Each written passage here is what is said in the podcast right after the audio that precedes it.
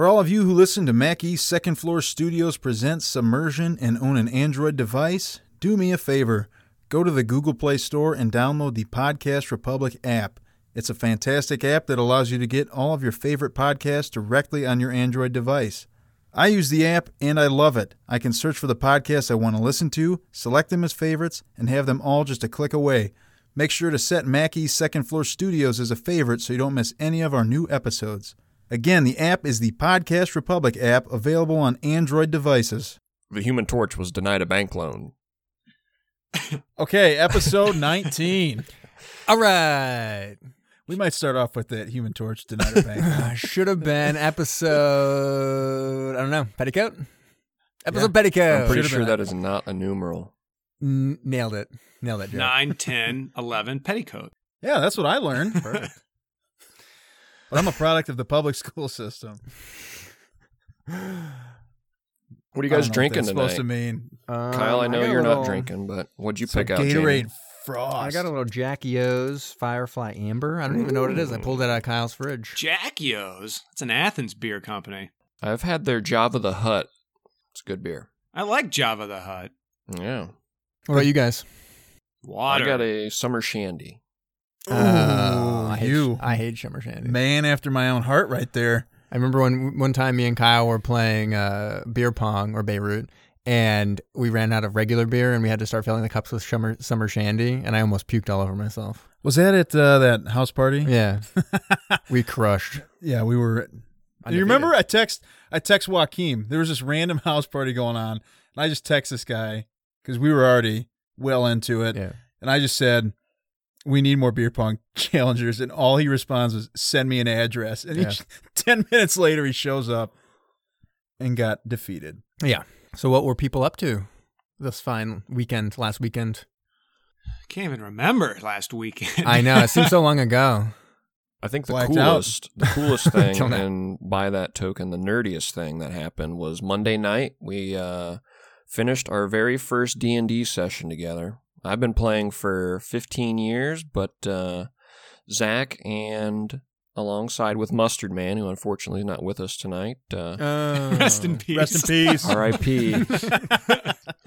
uh, were able to successfully defeat Nezznar, the Black Spider, and completed the Lost Mines of Phandelver mini campaign. Dude, Ben, again, it was like the best thing. Loved it. Thank you. Been thinking about Zach's it all always week. shirtless in it. I I have to go into character.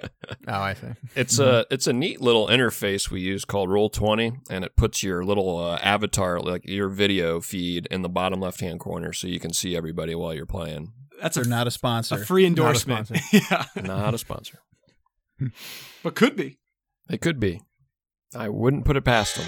Dive, dive, dive. oh, just cut right in on that conversation.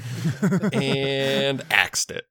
What began as an innocent conversation among friends would soon spiral out of control and later be referred to by future generations as the eighth wonder of the modern world.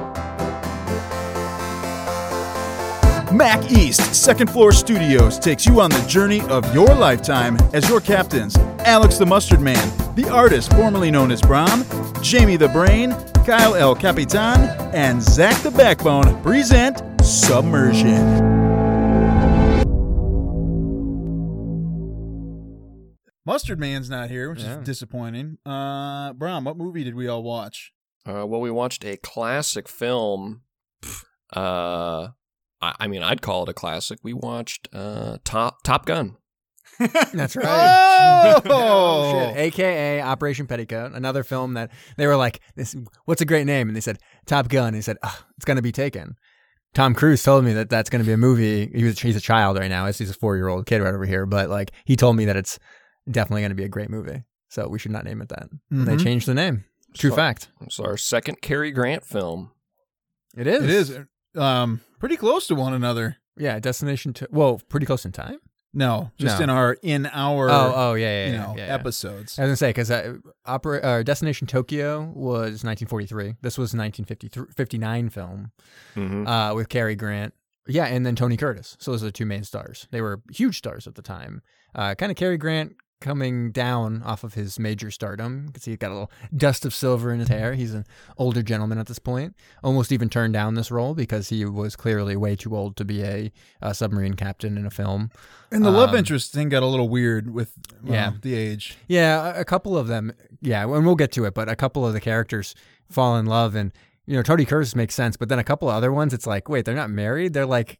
55 and just finding love now like it seems, Right. so, seems so crazy that they wouldn't have been married or whatever that they were eligible bachelors just like palling around in a sub Well, yeah to each their own. i know having too much fun on that sub probably Ooh, yes, they were. I think I saw where Cary Grant was in like eight World War II films. that's probably yeah that's probably the case i can imagine I could see him bowing out of the project just because he doesn't want to be in another World War II movie. Yeah, maybe. This was pretty close to the, yeah, as his career kind of faded into the the sunlight. So one Mhm. last hurrah in that submarine film, get his submarine dream. All right, so we open up on a little bit of a frame story. Um, we we have Cary Grant. He's an admiral now, and he's going to a uh, uh, USS Sea Tiger. yeah, Sea Tiger, a submarine, and we get a little scene where he like salutes this young or yeah, yeah, uh, one of the sailors and goes underneath, and the sailor's like, "What's the admiral doing here?" And it's like, "Well, this is he started his career, he he was on this boat when it was first like commissioned, and you know we're gonna scrap it tomorrow. So what do you think he's doing here?" And they're like, "Oh no, like the submarine's gonna die." And it's like, yeah, and Cary Grant's there to like say farewell, and he's brought his old captain log along Yep. and he opens, cracks that baby open, and starts to read the tales of his greatest adventure, Operation Petticoat. And whoa, time travel. Yes, and we we zoom right back in time to 1941, December 10th, 1941, and uh, they're in the Philippines. So this is actually pretty close to when the U.S. entered the war, Mhm. and so they're out in the Philippines, and they're kind Of, they have this boat, and they're kind of just sitting there, and there's a air raid. So the air and so- nobody is prepared. No, People they're running hanging out. around in their Yeah. underwear, manning guns, just freaking out. Yeah, and they get totally bombarded and and they're they sink the submarine. So they Yes. go, what a weird, strange short movie. Like, where's the end credits? Their the boat sank. like, that's the end. Probably Cary Grant's dead. Yeah. Like, won't even get to see his dick. That sucks. I was really hoping for a, a double dose of that after Destination Tokyo. You better believe it. And you got a weird character going right now. Ayo. Uh, and uh, so he goes up to his like commanding officer and is basically like, "I'd like to go to Australia to to kind of get repairs and get back in the war." And like in that unka junk, like how is it going to be? It's very much a uh, down periscope type situation. It's like, Well, he even you're gonna he get even that going? The the guy who's running dry dock is like that thing sunk. He's like, oh come on, it's totally fixable. Yeah, and so it's it's, it's truly sunk. But the the commander's kind of like, yeah, fine. I mean, you, you can get what you you can get what you need. You still have to go through the normal channels, request the the repair stuff. It's stuff that you need for repairs. requisitions. Yeah, and um, on top of that, like you've had a bunch of your sailors get like repositioned in different submarines. So we'll get you whoever comes in. We'll go to you, Mhm. like any new people. But you only have two weeks to fix this thing up in Yeah. what would take a Navy shipyard two months to do. because they got to get the hell out of there, or else I think the the Japanese were probably pushing south, and so Right. they had to move towards Australia, and so a montage ensues. yeah, and so they're trying to get stuff kind of going. And they he kind of talks to the requisition guy, and he's like, "I'm not getting anything. Like, look at these. I put a requisition for toilet paper. I even gave them a sample, and they said they couldn't figure out what I wanted, and like blah blah blah. Based on a true story, by the way. Uh, that's Wow. actually, that's actually a true thing that happened uh, to be in World War II. Should I maintain that character I was just doing earlier? Yeah, probably. Whoa! Woo! And it's gonna get real annoying real fast. and and so, uh, but but one of the things that happens, and really fortuitous, but it seems uh, real bad, is we see Tony Curtis walking around, and he's got his navy whites on. So everyone's like, "Who the fuck is that?" Like he looks like a total jokester. Not only that, but he's got like a little valet behind him carrying his golf clubs. Mm-hmm. Uh, and so he goes down, and everyone's laughing at this guy. Like, what an idiot! What is he, the good humor man? Yeah, and so they go down, and uh, Cary Grant's like, "What are you doing here?" And it's like, "Well, I'm, I'm, I basically am assigned to your ship, and you're getting out of here, and I want to get out of here." Basically, what it boils down to. And Cary Grant's like, "Well, what have you done before?" And uh, it turns out he was like the rumba partner for like the comma- the admiral's Mhm. wife, and then he like did recreation at a hotel that was filled with like, officers or whatever. So he's basically this guy who's like skated along in the war without doing all that much, was- other than schmoozing with the the higher ups. It was funny because they even asked, "Have you been out to sea once?" He said, "Yes, I've been out for a week." But it was, a a mistake, mistake, and so they were able to get it corrected and drop me off at the next port after a week. Yeah, and so he kind of follows along, and he hears this whole spiel about them having trouble getting stuff and the requisitions. He also hears this guy playing guitar, a real sad, real sad song, and he goes, "If you don't mind, one thing that I could potentially be for you, because I really want to get out of here. I need to be on your submarine. One thing I could be is potentially your supply officer. So I'll go and get everything that you need." And uh, you just let me do my job as long as I get to choose the people that I'm doing. Give me the list and I'll find it. Mm-hmm. And this turns- is where you kind of see that he's not, you know, super serious. He's going to be kind Yeah. of the comedic. There's a good banter between him and Cary Grant most of the time. Yeah. But Cary Grant looks at him. He's like, You, Mr. Holden? Yes, sir. You'd ruin your manicure. Here. Uh, don't let my manicure fool you, sir. he basically grew up grew up on the street and really what he's been doing and why he's schmoozing why he's got the white uh, the whites on and all that is that he's been trying to move up in life. Like he came from the wrong side of the tracks and he's now engaged to a girl on the right side of the tracks. So he's just trying to skate through this war schmooze with the uh, the uh, higher ups get a kind of a good name so he can marry this rich girl and you know that that'll be his life. He's he's moved his way up and it's a lot easier to marry money than work for the money is basically essentially what he says right. and but he says, you know, don't let it fool you. I can steal whatever's not nailed down for the most part. Like that's how I grew up. And, then so- next scene we see them, they are all dressed as burglars, camouflage Burglars. on the face. not bu- not buglers, burglars. Right. Yes. Let's be clear. right, buglers. We don't we don't, have confuse our audience. No, no, no. No. And so they head off, and yeah, they're so they're in. They kind of got blackface on. I don't. That's not the right term. No, don't it's They literally said it though. they, did. did say black your face. Yeah. So I uh, laughed at that. Yeah, so they're stealing all this shit from the from the you know warehouse or whatever, and then they almost get oh they're gonna get caught, but he's real quick. He's quick on his feet, Mm-hmm. and you get some nice banter with him with the guards, kind of being like, "Haven't you heard? Everyone's got to have bla- blackface on. they don't. They say face camouflage. They got to get blackface on, Yeah. and you better get that blackface on real quick." And uh, they, you know, and they're like, "Oh my god, the admiral said, oh I didn't hear," like blah blah, blah. and so they quickly do that and drive away. They're And- supposed to have it on. He he says Yeah. because Japanese planes are flying over at night, and if you look up to see one, the moon will shine off your face, and then Yeah. they'll be able to see you. Your pasty white face. So it's funny. They immediately put it on and then just drive away. Yeah. And so they end up getting all this shit. And even Cary Grant's called into the ad, the commander's office and he's like, you can't be stealing all this stuff. And then we get like kind of a humorous zoom out as he's like, and bring me back my wall. And because they took his a part of his wall to, to get the stuff together.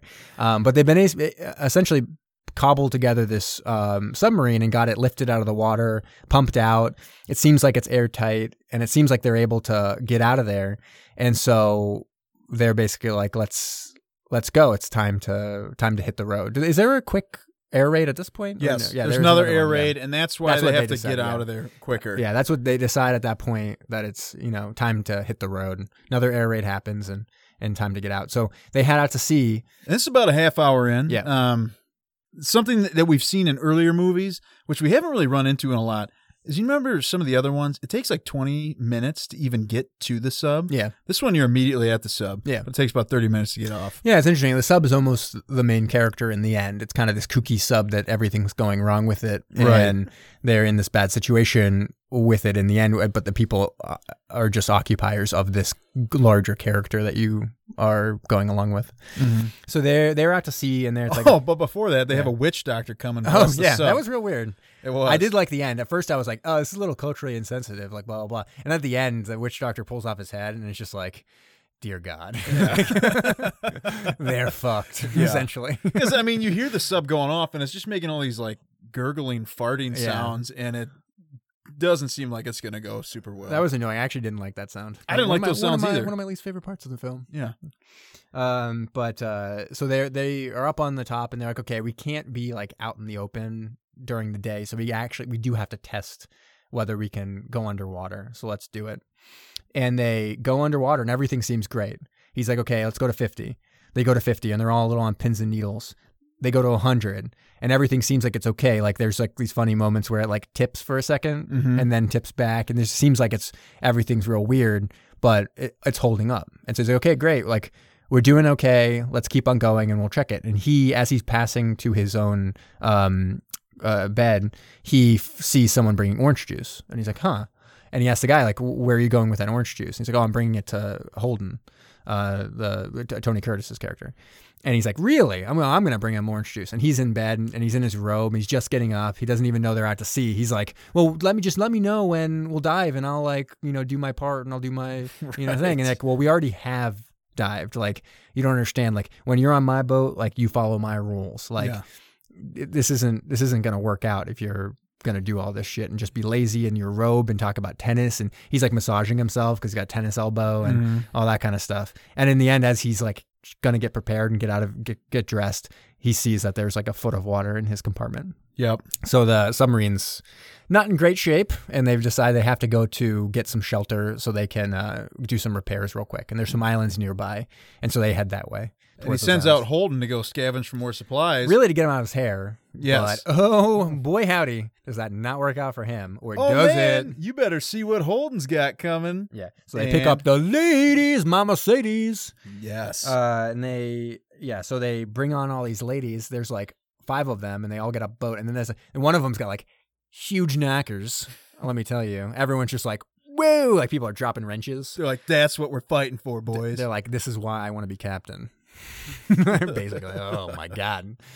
Uh, and yes, she's a well endowed but clumsy uh, lady. That's how it described in the, in the notes that I got. um, and so they they head out to sea with these ladies, and so he sets up all his schedule. He's he basically relents, but he's like, this is gonna be real bad. A bunch of the guys on the boat are like, they're bad luck. We got to get rid of these ladies. Like this is no good, and all that stuff. but then some of them are loving it. They're Oh, yeah. horn dogs. Oh, huge horn dogs. They're like drawing lottery who to give their clothes to and like all this stuff and mm-hmm. basically like cater to them and who's going to, you know, fall in love with them. and it was kind of like reminiscent of Down Periscope. Yeah. I mean, granted, this was before, but you know, where they putting some of the women into really tight clothes. She's like, "Oh, this is just too tight." Yeah, yeah.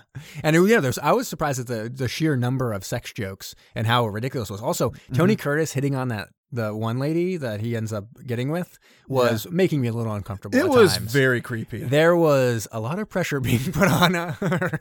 like he was like creeping up real close to her, like kind of pinning her into the corner and Mm-hmm. kind of being like, "Well, why why don't we just like hang out here? It's no big deal." Like blah blah blah. And meanwhile, he's like engaged and stuff as well. So not coming off great. Not a great Mm-hmm. No. reflection of the times.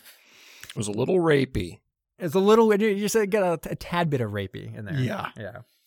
So I don't know. They kind of like goofing. Oh, even even during this, um, Holden is able to pull in Barbara is the one he's after, and Dolores is the one, the clumsy one. yeah, yep. But so he gets a bottle of champagne Mm. and he's about to pop it and you know celebrate with Barbara, and all of a sudden, Cap Sherman, who is um, I can't I remember his name, Cary Grant, Yeah.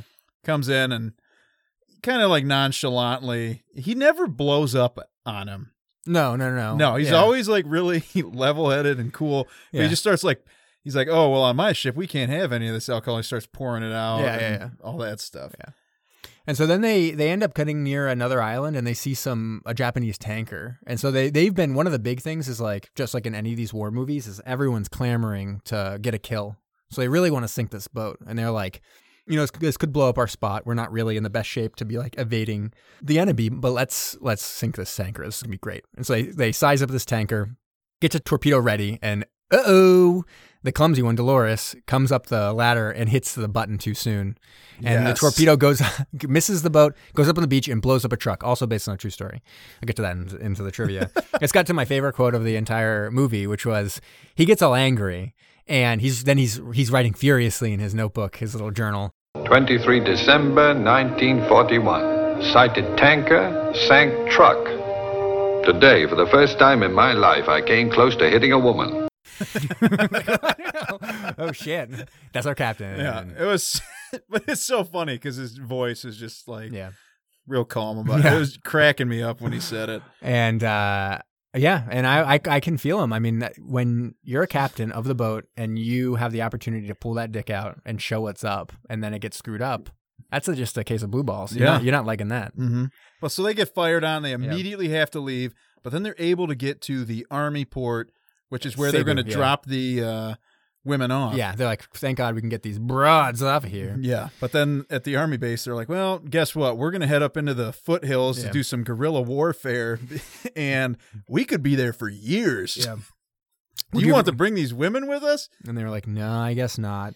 But they were like, okay, well, we got to fix up, continue to fix up this boat and get more stuff. Uh, and so like, They They're a casino. yeah, they're like, you know, everything's too expensive. We can't get anything. And they're like, oh, we're going to put Holden in the job. So Holden's like the lifesaver in all of this because he sets up a casino and he gets everyone to buy chips by giving up supplies. Like that's how you get, you, you're not buying in with money, you're buying in with supplies. They're able to get all this stuff, including some red and white paint, uh, paint primer uh, to go underneath a gray, the gray coat.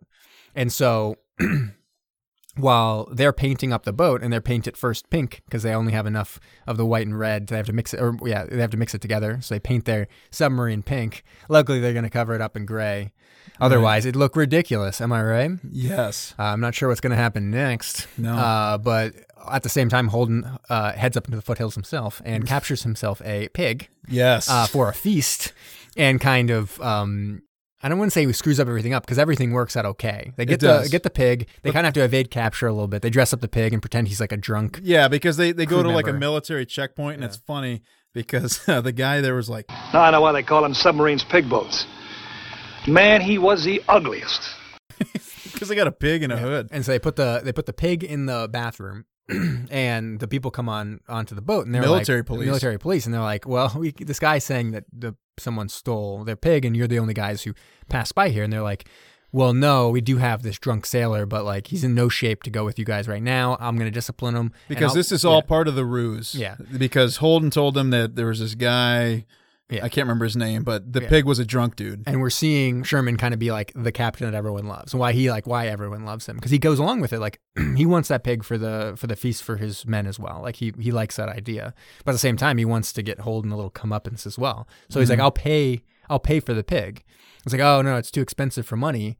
Well, let's see what we can do. And he goes into Holden's apartment and basically gives him all Everything. this stuff: golf bag, tennis racket, the massage thing, you know, glasses, all kinds of stuff that the guy really, really likes. What's funny is his zapatos, his shoes, Mm-hmm. and so yeah, they're in the they're in the you know Philippines, and so the guy, it's, I don't know if it's a mixture of like Philippines and Spanish because at some points it was Spanish words that he was saying, at other points it was seemed like it was just gibberish. I don't know the Filipino language, so You're not an expert. That's not. I thought you got your degree in Filipino. well, One that was my them. Yeah, that's right. Yeah, That's a yeah, yeah. minor. That's right. Okay. and so, uh, right when they're about to go, so they have still have to put their the gray primer on, and they're having their feast on this pink submarine. And because why having the feast was it was it some holiday? Oh, it was must New Year's. New Year's, yeah, yeah, that's right. Because Holiday movie, New Year's. yeah, it's a New Year's movie. and Holden has Barbara off on a beach, and they're oh kind of yeah, yeah, like, they're canoodling. yeah, flirting. but Ooh, then he's like, "Oh, It was FYI, weird, though. I'm engaged." Yeah, it was weird though that they had that extensive uh, full penetration sex scene at this point. It was. It was pretty weird for a 1959 film. You would have thought it wouldn't. Well, whatever. Yeah. I enjoyed it. And then, uh, but she's like unhappy because revealed that he's engaged. So she swims back to the submarine while he Mm-hmm. makes his way back on this ridiculously small lifeboat. Yes. Like just comically small. Didn't make any sense. And Clearly just a prop for a movie. Yeah. And also at this time, captains uh, forgave Dolores for setting off the torpedo because He wants he's to get looking a little lonely. Yeah, he's feeling pretty good. Also, the the engine room guy is like, so there's like an older lady, one of the old, like like more of the commanding officer of the ladies group. Yes. and she's also like a machinist, and so they're like canoodling as well. Everyone's getting with these ladies, Mhm. and, And then all of a sudden, air raid sirens. another air off. raid. It's like it's like the story of this this uh this movie is air raids, air Yeah. raid, air raid, air raid. So they get another air raid, and they're like, okay, we can't put the the gray paint on. And one guy's the chief of the boat's like real upset about. it. He's like, God, fuck, I'm gonna have this pink boat. This sucks. Uh, but at the same time, Holden brings. They already have all these women, but he brings all these families on. Like, oh, for for helping set up the casino, I promised that all the dealers and their families could end up, you know, coming onto the boat. So I have children and a goat and like all kinds of shit. And a bunch of pregnant women. they're like they're about ready to pop. Yeah, literally, because then they immediately have babies. It's funny. And so we get a bun- we get some funny scenes of them kind of like trying to take care of these women and and having babies and all the submariners Oh, one of them submariners are really getting funny. are getting really into it like they're playing hide and seek with the kids and one of the one of the guys is having sympathy pains and he's like Yeah. up in his bunk and yeah. it's basically gone to total uh, just craziness on this boat. yes. Oh man. And so then they, so Tokyo Rose announces that there's some, oh, there's some American, you know, pink submarine out there, and you know, they're blah blah blah, all this stuff, and they're like, okay, get yourself up. Yeah, You're yeah. too visible. you're too visible. We're gonna get you. And they're like, well, the good thing is that if they know about us, the Americans surely do. We get a cutscene real quick of the Americans being like. We don't know anything about this pink submarine. Probably all a ruse. We should pink, we should we should sink any pink submarine. So that's now they're they're being attacked by both sides essentially. And then all of a sudden, uh, we see an American destroyer through the periscope. Everybody's excited. They're like, "Thank God, we're going to be rescued." They surface, get up there, and and what happens? The destroyer starts unloading. Yep, and they dive, and for the fourth movie in a row, is it fifth movie in a row? We're getting some death charges. Dude, we get it. It has been depth death charge. charge central here. I guess maybe it's because we've been so uh, World War II central centric. Could be. lately. There's depth charges everywhere on these guys. Yes. And so- they use a tactic here that we've seen in always many so of the much. movies. Yeah, yeah. Which is funny because I feel like when I first started watching these movies, I was like, "Oh, that's clever!" Like you kind of make it seem like whatever. Yeah. And now it seems like no one would ever believe it. It's like, oh no, everyone was doing it. Just like shit would be popping up in the ocean all day. Yeah. like, no, wait around here. We're going to Yeah. find it. Yeah, it's funny. Even one of the commanders is like, "Oh, we sunk them," and the other guy's like, well, "Maybe they're just trying to trick us. Let's stick around." I was like, "Yeah, you better learn that quick because it Right. seems like the first thing everyone does is just throw a bunch of shit in a torpedo tube. it's like Um, dead bodies floating up. They're like, they may have just had some dead on board. It's like that happened in almost every film we have. Day one of submarine school. yeah, I know. Yes. Did any of you guys notice when the destroyer was sending off the depth charges? Um, this immediately caught my attention. It was making a noise like Oh. a um, like an AT-AT from Star Wars. Oh, sure. Continue depth chart. Definitely noticed that. Okay. All right. I want to make sure I wasn't the only one. And I even went afterwards and was like looking up the sounds. I'm like, wow, that's a very similar sound. The other thing I w- do want to note at this point, because they were, it was a pretty nice scene of them doing the depth charges, like a pretty, um, you got to see all like the levels of it and it kind of shooting off the side and you see Yeah. the big explosions, some cool scenes like that. Um, and I did want to note how good a lot of the, uh, war stuff was. Like the air raids weren't models or anything like that. Those were airplanes kind of flying over It looked and doing legit. some cool stuff. Yeah. And you got, at the end, they kind of had a thank you to the U.S.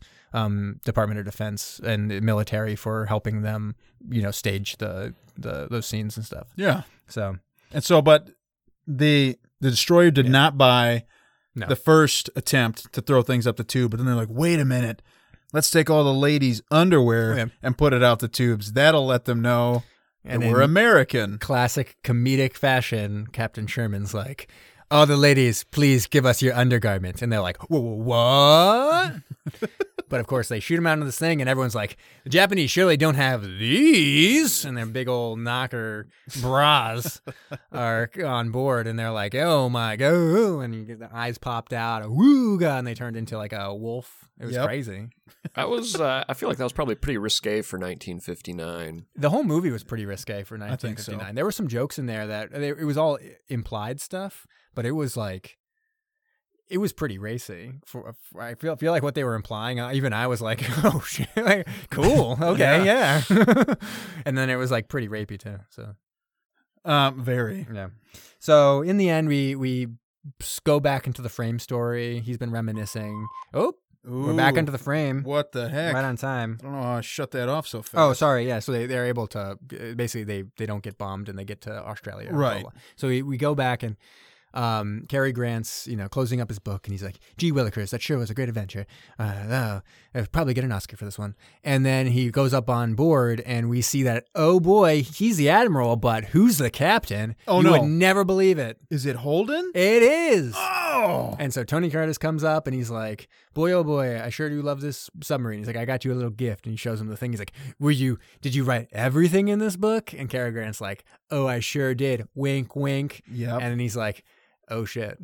But we also see at this point that Holden is now married to Oh, yeah. Barbara Oh yeah. and has kids. Yep, kids. And then they're like, "Oh, where's your wife?" And he's like, "Oh, she's coming, but she's bumbling, stumbling." And she drives up and she crashes into the back of a bus. Oh, cra- No, into the back of his the car, car. and then the car hooks onto the bus, and the bus, Takes off Takes and off the car's car. hooked onto it. and he's got a whole bunch of kids too. One of the kids was like, looked like she was like 15 years, 16 years old. I was like, how much later? And then I thought about, it, I was like, no, that's about right. They just got busy quick. Like basically, they got off that submarine in Australia and got pregnant right there. Yep. Then and there. You ever seen a koala That's the bear? baby boomers, man. Is that where? Is that? Koala bears are aphrodisiacs. Oh, I see. I thought you were saying something about their sex life. No. They, they, but they make. oth- Is they that a move? humans- The koala bear? No, no, no. I thought you meant that koala bears had some kind of like they couldn't stop having babies. Like they just were like fuck all day. I thought they just slept all day. Yeah. I think- Right. yeah, I think they do. Yeah, don't they sleep like 23 hours? I don't know. welcome to somebody, KoalaCast. Somebody get on. Yeah, yeah, koala It's our next uh, next podcast. Yeah, koala is cool. I know they eat a lot of eucalyptus, which gets them high. I think, right? Yeah. Yep. So our first episode will be us just eating a ton of eucalyptus and seeing if we experience the same effects. I don't think so. Okay. Damn it, Brom. What about koala movies? How many koala movies do you have? There was that TV show, that cartoon. Was it koala? Well, there was like the magic koalas, and they flew in the air, and like rainbows What? f- flew behind them. Sounds no awesome. One, no one know about this one? Didn't you guys watch it? I used to watch Yep. a show called Biker Mice from Mars, No. which was badass. Anyways, we got on a little tangent about these koalas. Uh, let's get some final grades. Oh, yeah, yeah. Let's let's grade this thing. Brom, what do you think about this? Oh, we're gonna no. Let's. You know what? Let's start with someone else. I knew I knew you were gonna make me go first. And No, no, then- no, no, no. We're gonna Zach. Zach, you go first. Who me? Yeah. Okay. um, The other Zach. Um, Jack Dawson. Um, no. So, I got guys. I, I'm gonna be honest. I get that you say, "Oh, it's a classic. Oh, it has a seven point something IMDb. Oh, it's this guy." I turn it off. I couldn't stand it. I found it Oh my God. one of the most unentertaining things I've watched that yet in this podcast. Uh, You know, they got to that scene where they painted the, their faces black, and then I watched five minutes after that. you and were I was like, so "All right, offended I'm by done." that that you had to turn it off. yeah, I just I sk- I started skimming through it, skimming through it, and I was like, all right, I've had enough. So that's my thoughts on this so movie. so what's that translate What's to score score? wise? Probably like a one. One. Like All right. It, be- it beats I- out Crimson Tide. I'm just not just not enjoying it. It's not entertaining. All right, Okay. Brom. What you got? All right, I think I'm gonna bring this one back to earth a little bit. uh, so I uh I watched it, and uh, when I sort of hovered over it to start watching, I saw it was uh, pitched as an action, romance, and comedy film. And ultimately, when I finished it, I felt like there wasn't really a whole lot of some of these uh, action-wise. We had the torpedo scene where they misfire and blow up a Yeah. truck, and then we had the depth depth charge scene. Beyond that, it was pretty thin on the action side of things. Romance wise, uh, for 1959, it might have been a little risque for contemporary contemporary. I wouldn't necessarily era. call it a romance. Yeah, no, It's a bunch of horn dogs lusting after some ladies, if you can call that romance. right. Isn't that what romance is? I guess so. But not in 15, 19, 1959. Uh, uh, romance translated to crossing paths with the ladies and brushing elbows with them in the narrow halls of the sub. And of course, we had a few rapey scenes with Tony Curtis.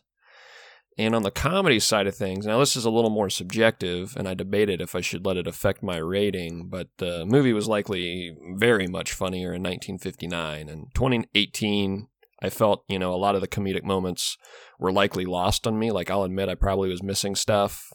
Um, just being what, what is this, 50 years, 60 years later? And as you three will probably agree, slapstick and visual comedy, I don't think really ages well. So I would have liked to have seen, you know, less of Cary Grant sitting on hair curlers and more of the Tony Curtis hijinks, which I thought the scenes of Curtis, you know, swindling his way to respect and relevance uh, retained a lot of the charm that I expected from a classic film, and it went a long way to salvaging the movie for me. Mhm. And ultimately, I don't intend to rewatch it anytime soon, but I did witness the merit of it at points, and I'm glad that you know this podcast was you know able to put this movie in front of me. I'm going to give it a five and a half. Okay. Alrighty. And I'm going to go even further to Earth.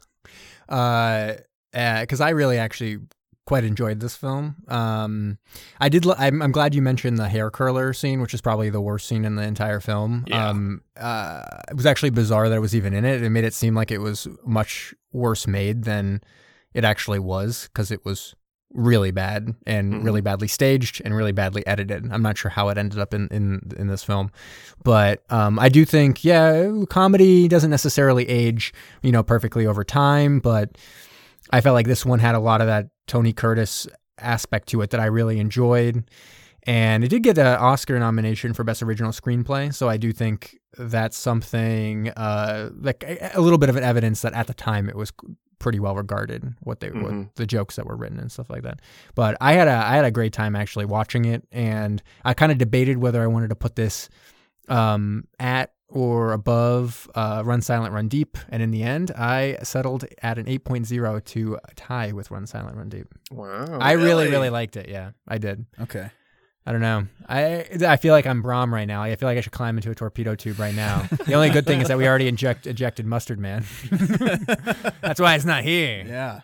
We can't He's run like- a sub with just three. He said, "Get out of here, Mustard Man." All right, Kyle, Um, bring it back to space. Yeah, okay. All right, for me, like you guys said, comedy or the action Oh yeah, no. wasn't. No, I didn't. Wasn't it's a particularly com- it's fond a of the comedy. action. It's a comedy film. yeah, Yeah. it is a comedy. I thought it was some of the some of the stuff was funny. Uh, I did particularly like all the hijinks with Tony Curtis. Those, yeah, those pretty a, great. A lot of those things were pretty good. And the pig some- and yeah, getting people onto the boat, and I know, did things like particularly like the whole pig situation. I thought it was pretty funny. I think I think it, yeah, it's weird though. Like Cary Grant's such a big part of it, but he's kind of an older type of humor. Yeah, I don't and. And I don't dislike that humor. Yeah. Um, I enjoy certain like some of the dry humor and lines like that, but uh, like we talked about the slapstick stuff, that's never done it for me. Hmm. Like Three Stooges type stuff, it's not my style. So I'm gonna probably put this like a. It was also very long, five two five. Five two five. Yeah, All right. I'm not too surprised by this. I am a little surprised that someone else didn't. I, I, I assume Alex actually. He said he watched it a whole bunch of times, so I assume he would have been one of the kind of saying that it was pretty good, right? He likes a lot of those older movies. Yeah, I was gonna say. I feel. I feel like I, I'm. I guess with the full five would have been more what I expected. A hmm. couple people really liking it, someone not liking it, and then a couple people in the middle. Like that makes sense for an older film Man. because it is. It is just depending on your flavor and you know potentially even your mood that day. Like it could be like there's a day that you could enjoy something that's a little slower and you know more slapsticky, and then another day where it's like I'm just not. This isn't what I'm into. like I'm not gonna watch this. yeah. Like I saw you last night, and I said, "I'm an hour in. Does this get better?"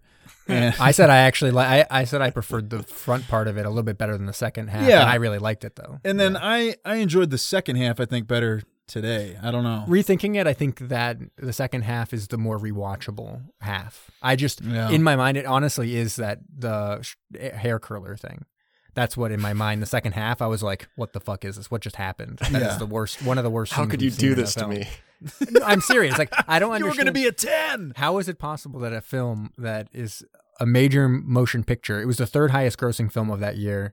I think that's right, third or fourth. That's what I read. and and it with Academy Award winning or nominated script has a scene in it where you look at it and be like, "Is this amateur hour? What the fuck is this? Like that's crazy." All right, you tell me you never seen a Daniel Day Lewis movie where he just like sits on a hair curler real and quick then stand, Ah! and then stands up and then freezes and then Yeah. go, "Ugh," and then sits there for a second as it fades to black. yeah, It's weird. that happened in Lincoln. That's right. That did happen in Lincoln. I Uh, need I need one of our fans to make us a little meme with uh, two panels. The first panel is Cary Grant sitting on the the hair curler, and the second panel is uh, Obi Wan Kenobi saying, "You were the chosen one." I don't. Okay. You're pretty artistically talented. I think you can take that one. Eh, All right. So should I get to some trivia? yeah, let's do it. Okay. So, as I mentioned briefly throughout the recap, some of the plot points in the movie were based on real life incidents. Most notable are scenes set at the opening of World War II based on the actual sinking of the submarine USS Sea Lion and SS 195, which is Sargo class sub. So keep in mind, it was a Sargo class sub. Hmm. Mm-mm. Name sounds kind of familiar. Sargo class of. Uh, sunk at the pier at uh, Cavite Navy Yard in the Philippines. Commander Sherman's letter to the supply department on the inexplicable lack of toilet paper, based on an actual letter to the supply department of Mare Island Naval Shipyard by Lieutenant Commander uh, James Wigan Coe of the submarine Skipjack SS 184, which I think is also a Sargo class. And the need to paint a submarine pink due to lack of enough red lead or white lead undercoat paint. That was also a real story. Really? Yeah. So they, they had a couple cases of, of submarines ending up either red or pink. One was that the uh, top coat burned off in an attack, and there was a red for a while. There was a red submarine, and it was actually was referred to over Tokyo Rose or over the Japanese programming, talking about the the red U.S. pirate ship. Wow. And so that That's was a real thing. And then the pink things is a little hazier. It seems like it's one of those things where it's like maybe a rumor or kind of a joke because it wasn't necessarily tied to a specific submarine that was pink. So as for those are all what it's based on. The submarines that were actually used in the production were Balao class, uh, class submarines. The USS Balao SS 285. It was painted pink and used uh, for the exterior shots for those scenes. Um, and shot that was shot outside Key West. USS Archerfish SS uh, 311. It was the gray and black and was used for interior and exterior shots. Uh, that was also filmed in Key West. And then USS Queenfish SS 393, which was used in the opening and closing framing story. And that was used, uh, that was uh, filmed around San Diego. Can you imagine if you're out on some kind of, you know, deep water fishing expedition you just look out? Is that a pink submarine over there? Oh, yeah. What the hell? Yeah, that would be pretty awesome. I it's so. basically my dream Mm-hmm. when they remake this film with Zach Galifianakis. Can we catch that? Um, in the film, the submarine is on constant quest to reach a submarine repair ship to restore operational status. Uh, in real life, Tony Curtis served on the submarine repair ship USS uh, Pro- Proteus. Proteus during World War II. It's also alleged that he enlisted in the submarine force uh, as b- because he was inspired by Destination Tokyo, starring Cary Grant, and that was supported by some interviews that he did, where he said that he, uh, when he got the part, he lobbied for Cary Grant to be, be in the role because it was such an inspiration. and He was such an idol to him. That's pretty cool. Uh, this was kind of just a trivia that I, I enjoy because I, I wondered it as well. As uh, the nurses wonder why the toilet is called the head. Oh, this was a joke that I thought was a little risque. They talk about the head and, and what it means, and I was like, are they implying something that I don't know? Oh. Anyways, uh, it's because in early sailing ships, the toilet for enlisted sailors was a series of holes like an outhouse that was perched over the bow or the head of the ship. And the location was practical because the wind was always blowing backwards from it, so you wouldn't end up somehow ending up back in the stink or whatever. Mm-hmm. But then the commanders actually were in the, were in the back of the, the other side of the ship. Their their outhouse was in the back of the ship. Really? Aft, yeah. But anyways, the head is because of that. All the toilets were at the head of the ship. Huh. Head of the boat. Sorry. God. I'm really, Well, you were talking. I'm coming deeper into this ejection tube as I speak. Wait, but they would in a submarine. They would have an outhouse type situation. That's what they said. Oh, I mean, maybe it maybe the head is just a carryover from larger ships where it'd be Yeah. up above. Because I wouldn't think you'd be just hanging over. You'd have to always surface, and That'd be real weird. it would be. I've been Keep holding. taking water on I've been outhouse. I've been holding it for sixty days. Get Nurse me out of here. Nurse Barbara, the love interest of Tony Curtis's character, was played in the 1977 remake, the remake being the TV show, Mm. by Tony Curtis's daughter, Jamie Lee Curtis. I didn't even know that. I didn't know Jamie Lee Curtis was Tony Curtis's daughter. That's crazy. My mom did. Oh, really? Yeah, she uh, walked by when I was watching this, and uh, she recognized Tony Curtis immediately. She's like, "Oh, this is from my day." I'm like, "Jesus."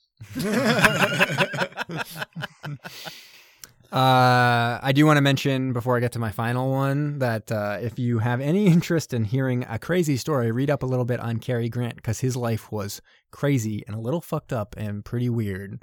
Really? Uh, at the time of this filming, he was way into the experimental use of LSD to try to work with some of his um, anxiety and depression issues uh, and work through kind of his childhood because there was a st- basically his mom was put into an uh, institution by his dad and his dad just told him that his mom had died when he was like a kid and then he didn't find out until he was 31 that his mom was still alive and in this like asylum in in the United Kingdom and he went and visit like and he dealt with like all that like his entire life was a lot of like the stuff from his childhood was like totally screwed up and LSD was one of the ways that he coped but yeah, there's stories of him kind of being on LSD the whole time that he was like doing this film and doing all like the interviews for it and stuff. This movie. Yeah.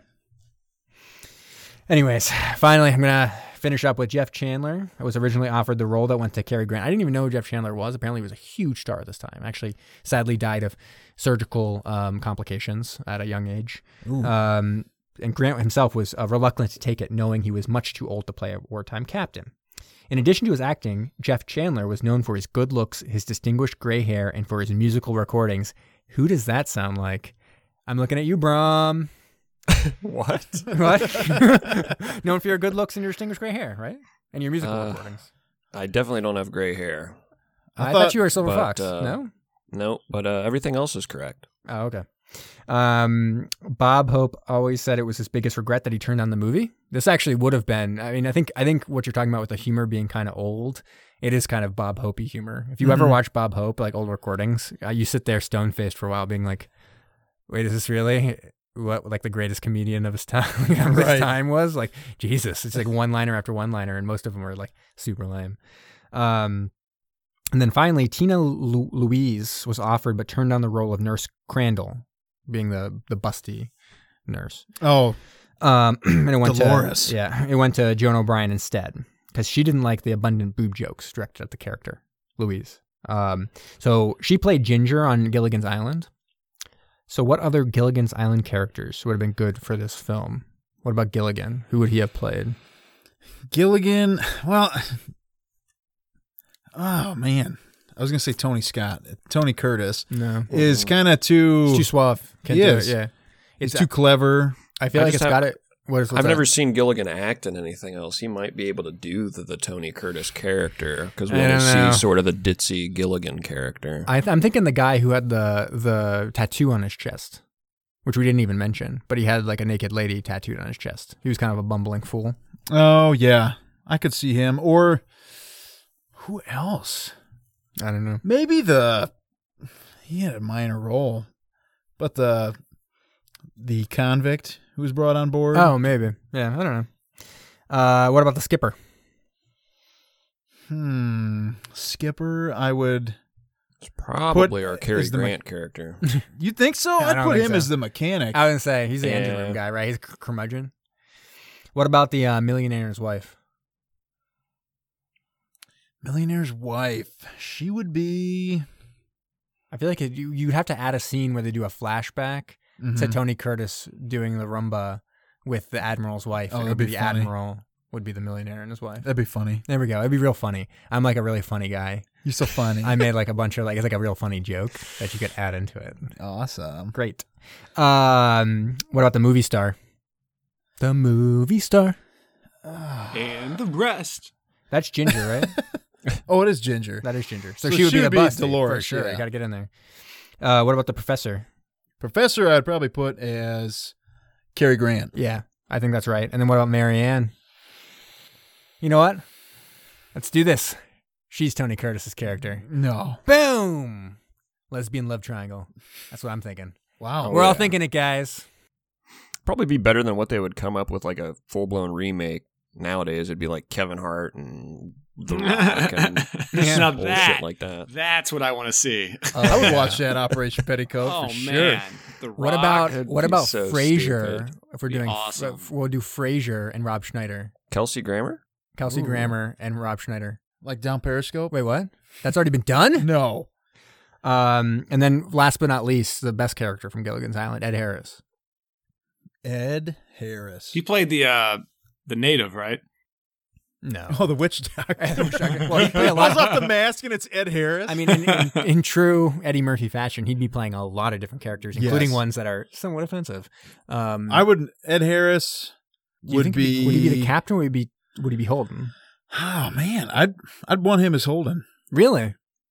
It's interesting. Well, he I has guess- that. He has what? that commanding captain like ability. I feel like it. I feel like you get old Ed Harris for the captain, and then young, ripped, rippling abs, just like grease, just pouring down the creases of his body Yes. uh, as Holden, right? sure. Could do a cameo with him, uh, you know, just like a homage to him, bring him on board, and uh, have him be like the guy that turns them away when they try to drop the women off at the island. Or or you just look and in the captain's quarters, there's just like a headshot of Ed Harris. I'm Ed Harris, and he's like, "Love you, Ed. I won't let you down." And that's all you see. You're like, what? What the hell was that? Um, all right, let me just finish up my part with the Phantom Zone. Engage the Phantom. Phantoms engaged, sir. Now, um, we just did Des- Destination Tokyo not that long ago, So, this should be pretty easy. really easy because I actually used this as part of that Phantom Zone. Uh, so we used Operation Petticoat. and features uh, Gavin MacLeod. He also played the seaman in McHale's Navy. And remember, I made sure to note in that episode that it was not the Tom Arnold classic. It was the original one that's probably worse because it does not feature Tom Arnold. Correct. And in that, I was a little worried, but there is a Japanese sub. They're they're chasing a Japanese sub, but we'll never watch it because it features it's mostly about a uh, a ship, not a boat. Uh, anyways, that one has Ernest Borgnine, and Oh, there's- we've seen him in a whole bunch. Yeah, yeah, Yeah. So we used uh, Torque- Torpedo Run, which had LQ Jones. He was also in Battle of Coral Sea, that features Teru Shimada. Teru Shimada has probably been in a huge, uh, just like a ridiculous number of these Phantom Zones because we've used him from You Only Live Twice, and from there you can follow the previous path back to uh, Phantom with Ed Harris. And that's like Connery and Hunt for October, uh, to In Enemy Hands, to U571, to Navy SEALs, to the Abyss, to Phantom. Craziness. Thank you. Always works. It does. It never doesn't work until it doesn't work, and then I will punch you in the face and I'll leave. this Next thing week's forever. movie, uh, I don't know. I promise. I will. I will eject myself from a torpedo tube if I can't do this one week. All right. I imagine you're going to be like Charlie uh, in the mailroom from Always Sunny, tying the people together. What was the name? Carol. Uh, Pen. What is it? Pennsylvania. It's like something. Uh, Sylvania, right? Silvia. Pepe Silvia. That's right. Pepe Oh, Silvia. yeah. Pepe Silvia. This whole place is a goddamn ghost town, man. totally forgot about that episode. it's it's sub sub sub world world wide wide wide. All right, so you may have heard earlier Jamie allude to the Sargo class. Yeah, and we won't actually see a, an actual Sargo class in any of the films. None of the Sargo class, which is kind of a smaller class of submarines, were actually featured in, in a motion picture. which sucks. Yeah. Um, but anyway, these were a fir- eh, sorry, these were among the first subs to be sent into combat for World War II after the attack on Pearl Harbor. So these are an Asiatic fleet of subs. So the uh, U- the USS Swordfish is actually the first U.S. Navy vessel to sink a Japanese ship in World War II, and these boats included a new standard in the U.S. Navy batteries, the Sargo battery which was made to resist water damage due to depth charging. So, we got some kind of interesting stories on these things later, but for that, let's just get into some specs. So, there were two different types of propulsion systems for these um, things, and there's, if you go on the Wikipedia page, there's just like mounds of information on the difference. But um, you have a composite direct drive and a diesel electric.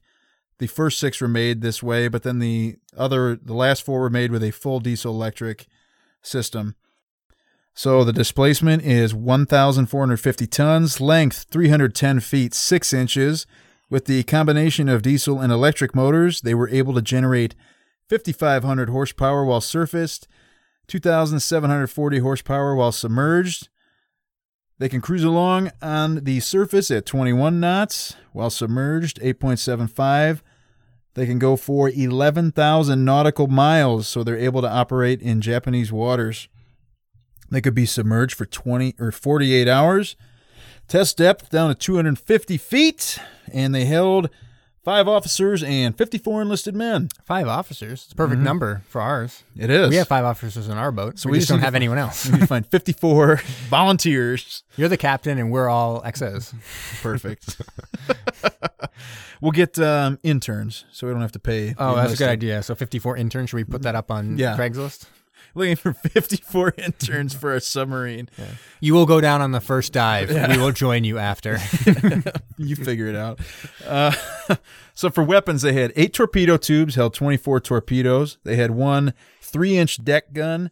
It was originally outfitted with a smaller gun, but they're like, "Get this the hell out of here! It's not doing anything."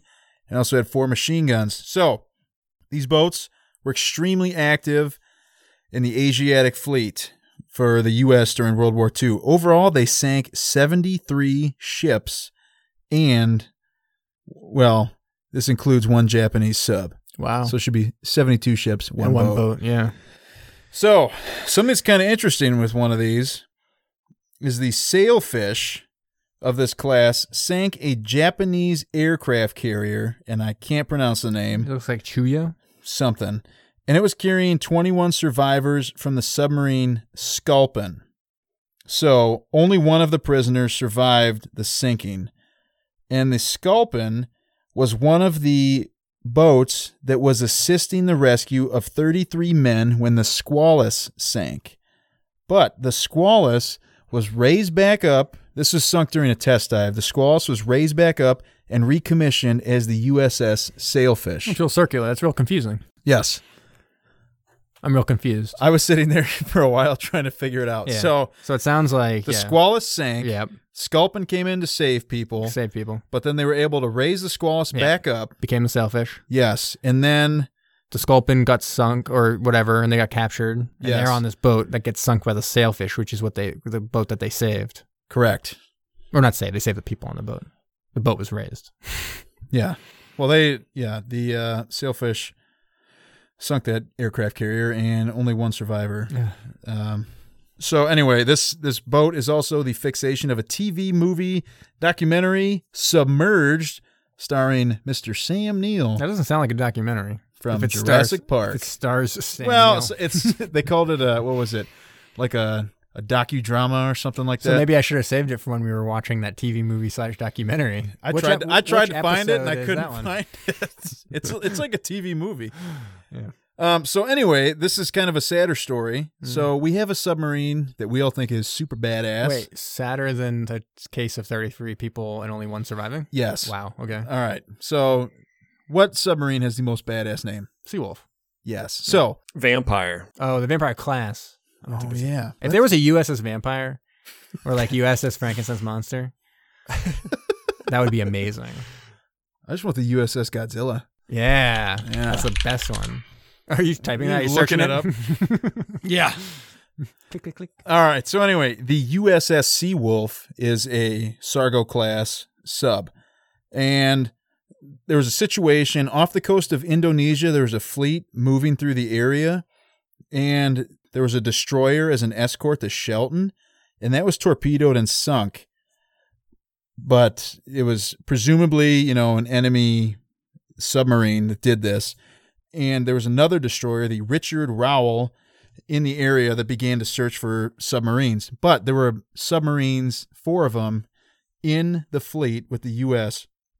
And they said, "Hey, we need to know your location." Somebody just fired a torpedo.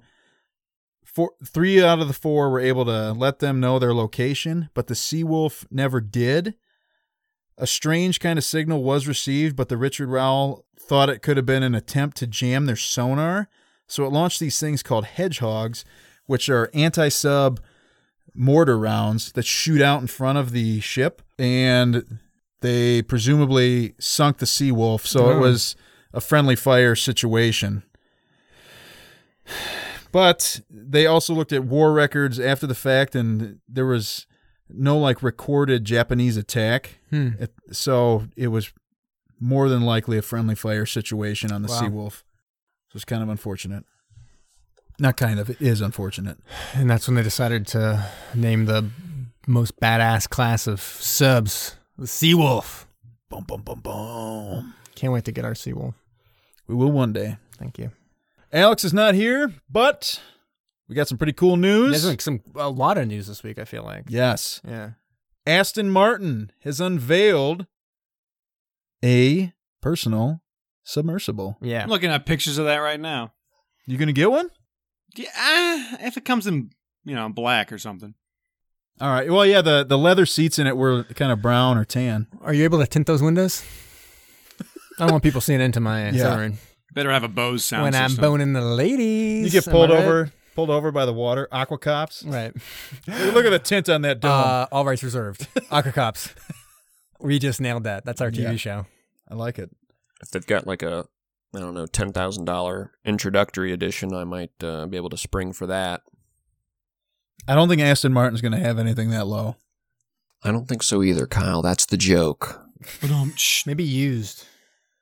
Oh yeah, what's the market like? yeah, on these? ch- check check Craigslist. looking for an Aston Martin submarine.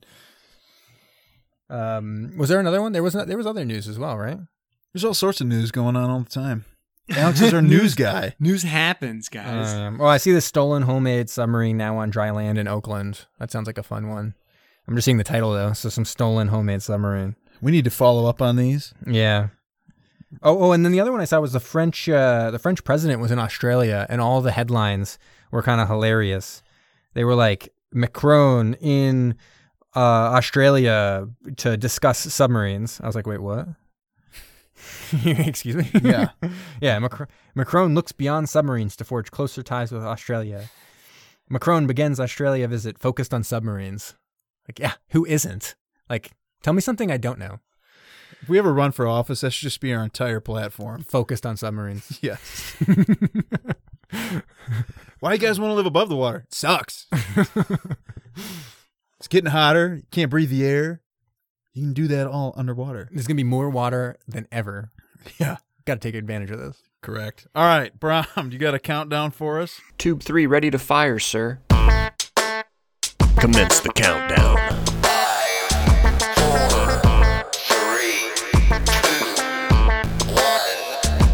Give it to me. I do, and it's uh, coincidentally enough uh, both a countdown and news related. So OMG. that works out tonight. So if uh, if Alex and I, the mustard man and I, ever had a baby, uh, well, first of all, it'd be tall, gangly alien baby, but uh, this would be its segment, I suppose. It is the top five alternative sub news uh, articles of the past week. So, in weeks past, we've talked about things like subprime mortgages and Mm. subway restaurants closing down. That's right. Uh, by the way, I looked it up. Bowling Green has five subways. Oh wow.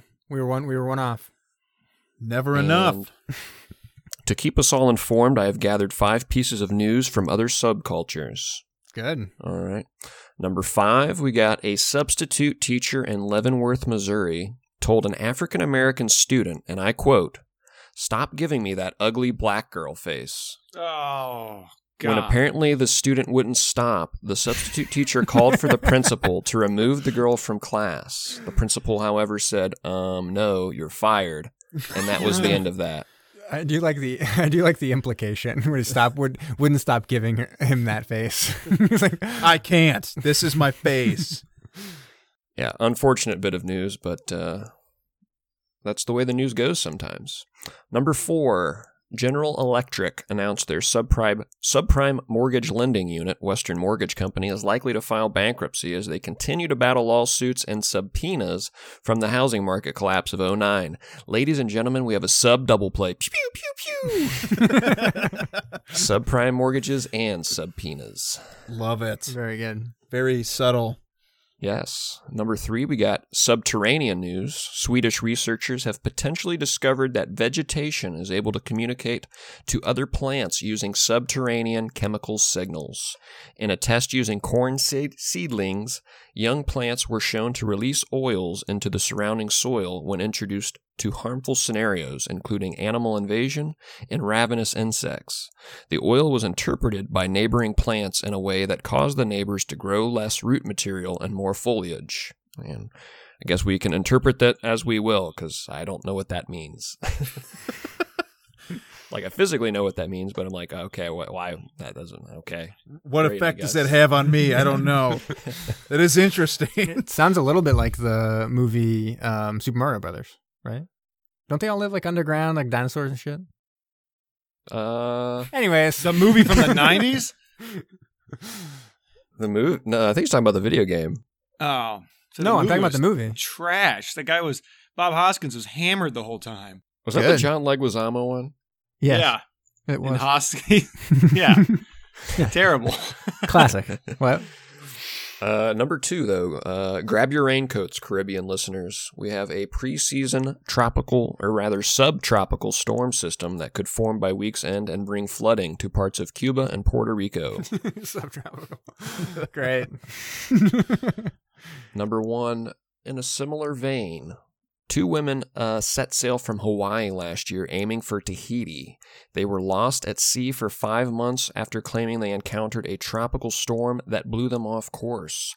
The two women have finally been rescued in Japanese waters amidst strange circumstances. Wait a second. You might be saying, um, Brahm, uh, Hawaii and Tahiti are in the tropics, not the subtropics. What is the sub news here? I agree. I was saying that. Well, all of you submissives out there might be interested to know that one of the women, Jennifer Appel, was discovered to be a dominatrix. Oh, good. The kicker, the kicker. A few years before this excursion, Jennifer published an erotic novel about two lesbians on a voyage at sea. Kind of makes you wonder. Does make me wonder. Wow. Let me wonder that for a second over here. Am I right? I don't get it. Yeah, think on that. Uh, I Is do. this Can I, planned? Can I can I add one to this list? Sure, go for it. So I did want to note that on May 18th of this year, there will be a movie being released. It's called Book Club. Has anyone seen trailers for this garbage? No. Let me Nope. read you the, the thing. So Diane, played by Diane Keaton, is recently widowed after 40 years of marriage. Vivian Jane Fonda enjoys her men with no strings attached. Sharon Candice Bergen is still working through her decades-old divorce, and Carol, Mary Steenburgen's marriage is in a slump after 35 years. The lives of these four lifelong friends are turned upside down after reading the infamous Fifty Shades of Grey, Oh catapulting my them into a series of outrageous life choices. This is a real movie being released as a it- like to a lot of theaters. It will make. I'm calling it now. We can. I'm gonna say opening weekend is uh 3.1 million. I think that's probably pretty right, pretty much Wow. accurate. Yeah. yeah, that's. So it's a movie about people reading Fifty Shades of Grey. Yeah. Old Just in time for Mother's. Day. For all those older mothers out there, I guess. Yeah, I can't say I'm surprised. I mean, this is basically the uh, antithesis to like the last Vegas movies and Bucket List. You know, all these Morgan Right. Freeman and all these Tommy Lee uh, Joneses. Yes, doing these stupid comedies that our parents and grandparents are somehow enjoying. no, like the movies we watch, the submarine movies. Yeah. We're watching movies from when you were a kid. They're the best. Yeah. And I watch bad movies all week long at badmovietwins.com. Yeah. Jamie would probably kill for Last Vegas or something Oh, like for that. For sure. All right. The only thing that looks good about that book club movie is that Don Johnson's in it. I love Don Johnson. I love Don Johnson too. It, that's weird. Do you know? Do you know? Do you know the weird thing about that? That he's in that movie. His daughters in Fifty Shades, Daughter is the main character. Fifty Shades of Grey, the movie. Oh, Ooh. man. which is probably why he's in the movie. It's probably is why he's in the movie. They're like, this would be so funny. And they were doing it. They're like, you know what, guys, this isn't actually as funny as we thought it would be. No one actually. It's not really much of a joke. He's a fractured shell of a of a man with his daughter being nude on screen like fifty times every year. Oh. Yeah. All right. Alrighty.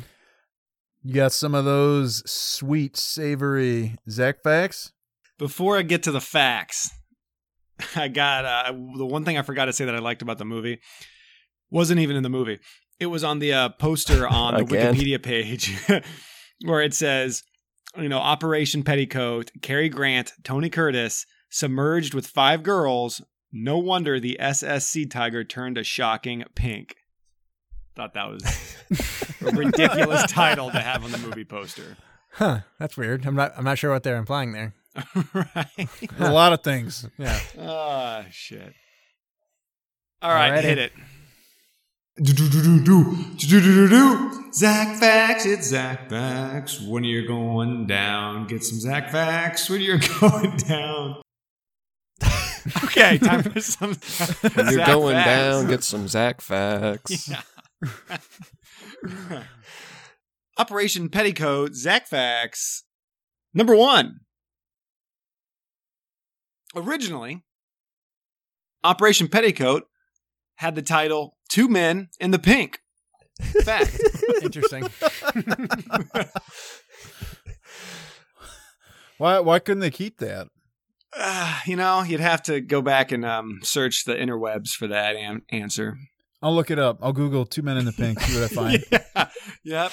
I'm sure you're going to Turn find turn some safe search off, or else you won't be able to get through the old firewalls from back in the day. Next fact. Uh, the original sub used for filming was lost. This was due to workers accidentally painting it a deep shade of ocean blue. Can't have another disaster like that one. We got to keep this movie under budget. Paint it pink. Fuck it.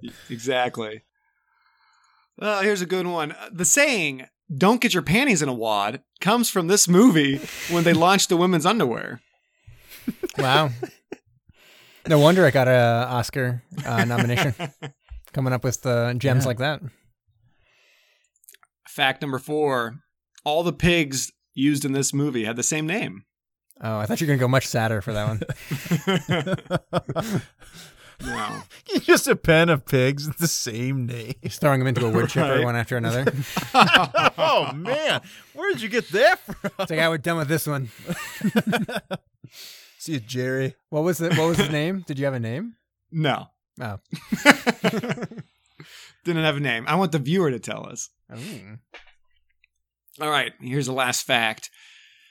Cary Grant's Captain Journal he reads is actually Ed Harris's journal from Phantom. Fact. I believe it. Whoa. I came this close to first time I ever come close to hitting a woman. Next page. I hit a woman today.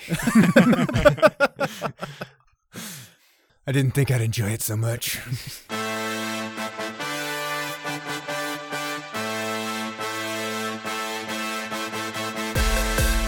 Thanks for listening to Submersion. Find us on SoundCloud and follow us on Facebook, Instagram, and Twitter. Can't get enough of us? Don't forget to subscribe for new episodes every Thursday. And if you like what you heard, please go ahead and give us a rating.